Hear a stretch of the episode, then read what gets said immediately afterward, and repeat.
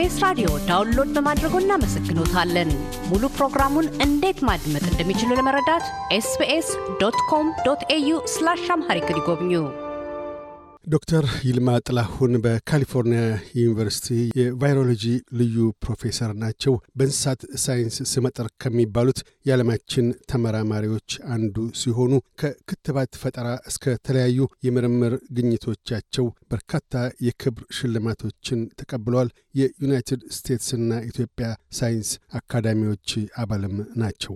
የቃለ ምልልሳችን መነሻ በቅርቡ በአዲስ አበባ ለቆመው የአፍሪካ የበሽታ መቆጣጠሪያና መከላከያ ማዕከል ላበረከቱት ግላዊ አስተዋጽኦ እንደምን ተነሳሽነቱን እንደወሰዱና ፍሬያቸውም ምን እንደሆነ ነው። የፕሮፌሰር ጥላሁን ምላሽ እንዲህ ነው። በመጀመሪያ ለዚህ እድል ያጋጠመኝ በሁለት ሺ ሶስት በፈረንጆች በጃንዋሪ ሀያ ዘጠኝ አውሮፓ ፓርላማ ተጋብዤ ነበር። እዚህ ግብዣ ላይ ጥሪው የአውሮፓ ማህበር ለታዳጊ ሀገሮች አፍሪካ ውስጥ ላሉ ለምሳሌ ያህል የዚህ አዲሱ ቴክኖሎጂ ባዮቴክኖሎጂ የሚባል እሱን እናስተላልፎ ይህን ቴክኖሎጂ የሚል ጥያቄ ነበር። እንዳለ የምዕራብ ሀገሮች ስል በተለይ እንግሊዞችና ፈረንሳዮች ጨርሶ ይሄ አያስፈልግም፣ እኛ የሚፈልጉትን እኛ በባዮቴክኖሎጂ የምንሰራውን የመፈተሻ የበሽታ መፈተሻ፣ የክትባት መድኃኒት ይህንን ሁሉ እንሸጥላቸዋለን እና ይሄን ለመስራት እነሱ ጨርሶ ችሎታ በአሁኑ ጊዜ የላቸውም ብለው ሊዘጉ ሞከሩ። እንደ አጋጣሚ ሌላ የተጋበዘው የታወቀው geneticist ወይም በዘር ጥናት የታወቀ በዓለም ላይ ፕሮፌሰር ዋን ሚንያንግ የሚባል ከ Chinese Academy of Science፣ ሁለተኛ ነገር ደግሞ የቤጂንግ genomic institute የሚባለውን የባዮቴክኖሎጂ ድርጅት የፈጠረ ነው። ይሄ ድርጅት በዓለም ላይ አሁን አንደኛ ነው። ከሀያ ሁለት በላይ ኩባንያዎች አቋቁሟል። እሱ ተነሳና ለምን ቻይናም ታዳጊ ሀገር እየተባለን እየተከለከልን ነበር። ይኸው የመጀመሪያውን የሩዝን ጂን አጣርተን ሳይንስ ውስጥ አትመናል። ይሄ ቴክኖሎጂ በደንብ አድርጎ ወደ ታዳጊ ሀገር አፍሪካ ላሉ መተላለፍ አለበት ሲል ልብ ነካኝ። እኔም ተነስቼ እኔም ንግግር ስሰጥ እዚህ ያላችሁት በተለይ ከእንግሊዝና ከፈረንሳይ የመጣችሁት ይህን ቴክኖሎጂ አፍሪካኖች አይችሉም ትላላችሁ። እኔ አፍሪካዊ ነኝ። በዓለም ከታወቁት ከአምስቱ በ veterinary biotechnology አንዱ ነው ተብዬ በስንት ጋዜጣ ላይ በሳይንስ በኔቸር በልዩ ልዩ ቦታ ወጥቻለሁ። እናንተ እዚህ አይችሉም የምትሉት የኔን ያህል እንኳን ችሎታው የላችሁም። እኔ አፍሪካ ከቻልኩ ሌሎች አፍሪካኖች ይሄንን ቴክኖሎጂ የማይማሩበት ምክንያት ምንም የለም ብዬ በቃ ይሄንን ፕሮፌሰር ዋንሚያንግን ወዳጅ ማድረግ አለብኝ ብዬ በምሳ ጊዜ፣ በራት ጊዜ፣ በቡና ጊዜ ሁል ጊዜ አጠገቡ እየተቀመጥኩ ወዳጅነት መሰረት ከዛም በኋላ የእሱን የ CV እንዲሰጠኝ ጠይቄ እኔ የአሜሪካን ሀገር የ National Academy of Science የመጀመሪያ አባል ከ UC Davis ከቬትነሪ ስኩሉም ከሜዲካል ስኩሉም በሁለቱም ነው የኔ ድርጅት ውስጥ ያለሁበት የመጀመሪያው ነው ስመረጥ የእሱን ስም አስገብቼ ከብዙ ትግል በኋላ ላስመርጠው ቻልኩ። ከዛ በኋላ ደግሞ ሻንግሃይ ድረስ መጥቶ ከጆርጅ ጋው ጋራ director general የቻይና CDC እባክህ እሱንም አስመርጠህልኛል። ሁለቱንም ማስመረጥ በዚህ ምክንያት ለአንተ ትልቅ ውለታ አለና ምን እናድርግልህ ሲሉኝ ብዙ ነው ታሪኩ፣ አሁን ለመናገር አልችልም። ቅርብ ጊዜ ያው በ Financial Times ላይ ሁሉ እንደወጣው አሜሪካ የአፍሪካኖችን የዘር ጂን ለመስረቅ ነው ቻይኖች እዛ የሚያቋቁሙት ብለው አሜሪካኖቹ ሊዘጉበት ቢፈልጉ እኔ ፕሮፌሰር ጆርጅ ጋውን የቻይናውን የ CDC director general ይህንን የ Financial Times ላይ ወጣውን የጋዜጣ ላይ ወጣውን ጽሁፍ በኢሜይል ልኬ እባክህ ያኔ ውለታ አላድርግልህ ብለህ ለምንኸኛል፣ አሁን ደርሷል አልኩት። የእኔ አስተዋጽኦ እንግዲህ ይሄንን ለመንኩት። እሱ ደግሞ የዚህ ኃላፊ ሆኖ የሰራው እሱ ነው። የእኔ አስተዋጽኦ እዚህ ላይ ነው ለማለት እችላለሁ። አሁን እንደሚያውቁት የአፍሪካ ሲዲሲ ተመርቆ ተከፍተዋል በቻይና ውጭ ጉዳይ ሚኒስትር አማካኝነት።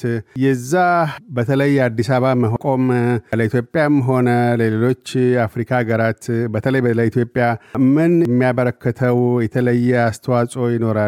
የአዲስ አበባ ላይ ዋናው ጽህፈት ቤት መቆሙ ይሄ እንደውም ከ Ethiopian Academy of Science ፕሮፌሰር ማስረሻ ደውለውልኝ እኛ ተስፋ ቆርጠን ነበር፣ ይሄንን ለማድረግ መቻል በጣም የሚያስደንቅ ነው አለኝ።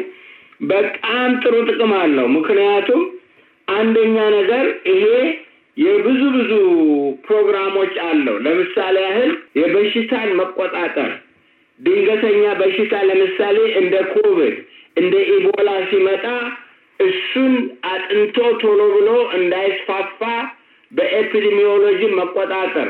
ሁለተኛ ደግሞ ላብራቶሪዎች ውስጥ ይሄንን በሽታ ለመፈተሽ እንደዚህ አደገኛ በሽታ ሲመጣ ለመፈተሽ ልዩ ልዩ ደግሞ የአፍሪካ ሀገር ባለስልጣኖች በተለይ በሕክምና ደረጃ የተደራጁ ሰዎች መጥተው እንዲሰለጥኑ ብዙ ስብሰባና ብዙ የጥናት ፕሮግራም ስለሚካሄድ ይሄ ላብራቶሪ ለአፍሪካ በሙሉ ትልቅ ድርጅት ስለሆነ በሱ ምክንያት ኢትዮጵያ የሚመጡት እንግዶች፣ ኢትዮጵያ የሚመጡት ሳይንቲስቶች ለሀገራችን ትልቅ ጥቅም ዋና የመደራጃ የጤና ለአፍሪካ የጤና ንግግርና የጤና ድርጅት የጤና በሽታ መቆጣጠሪያ ሁሉ ከአዲስ አበባ ከኢትዮጵያ ይካሄዳል ማለት ነው። ይሄ ትልቅ ትልቅ የሳይንስ ፕሮግራም ያካሄዳል። ብዙም ደግሞ ገንዘብ ያመጣል። ምክንያቱም እነዚህ ሰዎች አዲስ አበባ ሲመጡ ድርጅት ውስጥ እዚህ ብዙ ነገር ሲፈጠር፣ ክትባት፣ መድኃኒት ሲሰራ፣ የመፈተሻ ሲቋቋም ይሄ ሁሉ ትልቅ ጥቅም ነው የሚያመጣው። ለምሳሌ ያህል ፕሮፌሰር ዋኒያንግን በ September በሀያ አስራ ዘጠኝ አዲስ አበባ ወስጄ እዛ ንግግር አድርገው ከ Ethiopian Academy of Science እና ከ Ethiopian Biotechnology Institute ጋር ተፈራርመው ትልቅ ፋብሪካ በቦሌ ኤርፖርት አጠገብ አቋቁመን ዛሬ ለምሳሌ ለኮቪድ፣ ለሄፕታይደስ፣ ለልዩ ልዩ በሽታዎች ለአፍሪካ መመርመሪያ አዲስ አበባ ተመርቶ ነው የሚሰራጨው። እንደውም ጠቅላይ ሚኒስትር አብይ ወደ ውጭ ሀገር በሚሄዱበት ጊዜ ከዛ እየጫኑ ነው የሚሄዱት። አሁን እሱ ትልቅ ገቢ ለኢትዮጵያ ሁሉ አምጥቷል። እና ይሄ መቼም በገቢ ሆነ ሳይንስን ኢትዮጵያ ውስጥ በማስፋፋት ሆነ እዚህ ድርጅት ደግሞ ልዩ ልዩ ላብራቶሪዎች ስለሚሰራ የጤና ጥበቃ ስለማካሄድ ይሄ ሁሉ ለኢትዮጵያ ትልቅ ጥቅምና ስም ያመጣል ብዬ በደንብ አረጋግጣለሁ።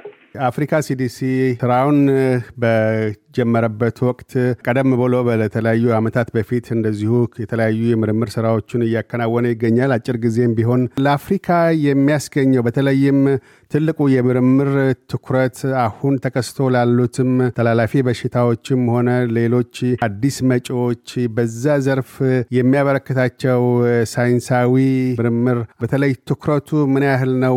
በዛ ምርምር ዘርፍስ ለመካሄድ በርካታ አፍሪካውያን ተመራማሪዎች ብቁ የሆኑ በዛ ቦታ ላይ ተሳታፊ መሆን የሚችሉ ምን ያህል ደረጃቸው ከፍተኛ ነው ብለው ማለት ይችላሉ?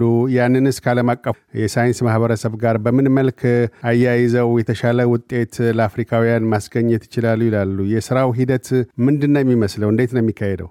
ይህ መቼም አሁን የተሰራው ህንፃ በጣም የሚያስደንቅና ጥሩ ጥሩ የሳይንስ መመርመሪያ ላብራቶሪዎች ነው የሚኖሩት። እዚህ ላብራቶሪ ደግሞ ለሀገራችን የሚጠቅመው እኔም አንዱ ያሰብኩት ከቻይና መንግስት ጋር ተነጋግሬ ለምሳሌ ብዙ የሕክምና ትምህርት ቤቶች አሉን። ጎንደር፣ ጎጃም፣ ሰሜን፣ መቀሌ፣ ጅማ ብዙ ብዙ አሁን እኮ ብዙ የሕክምና ትምህርት ቤቶች ተቋቁመዋል።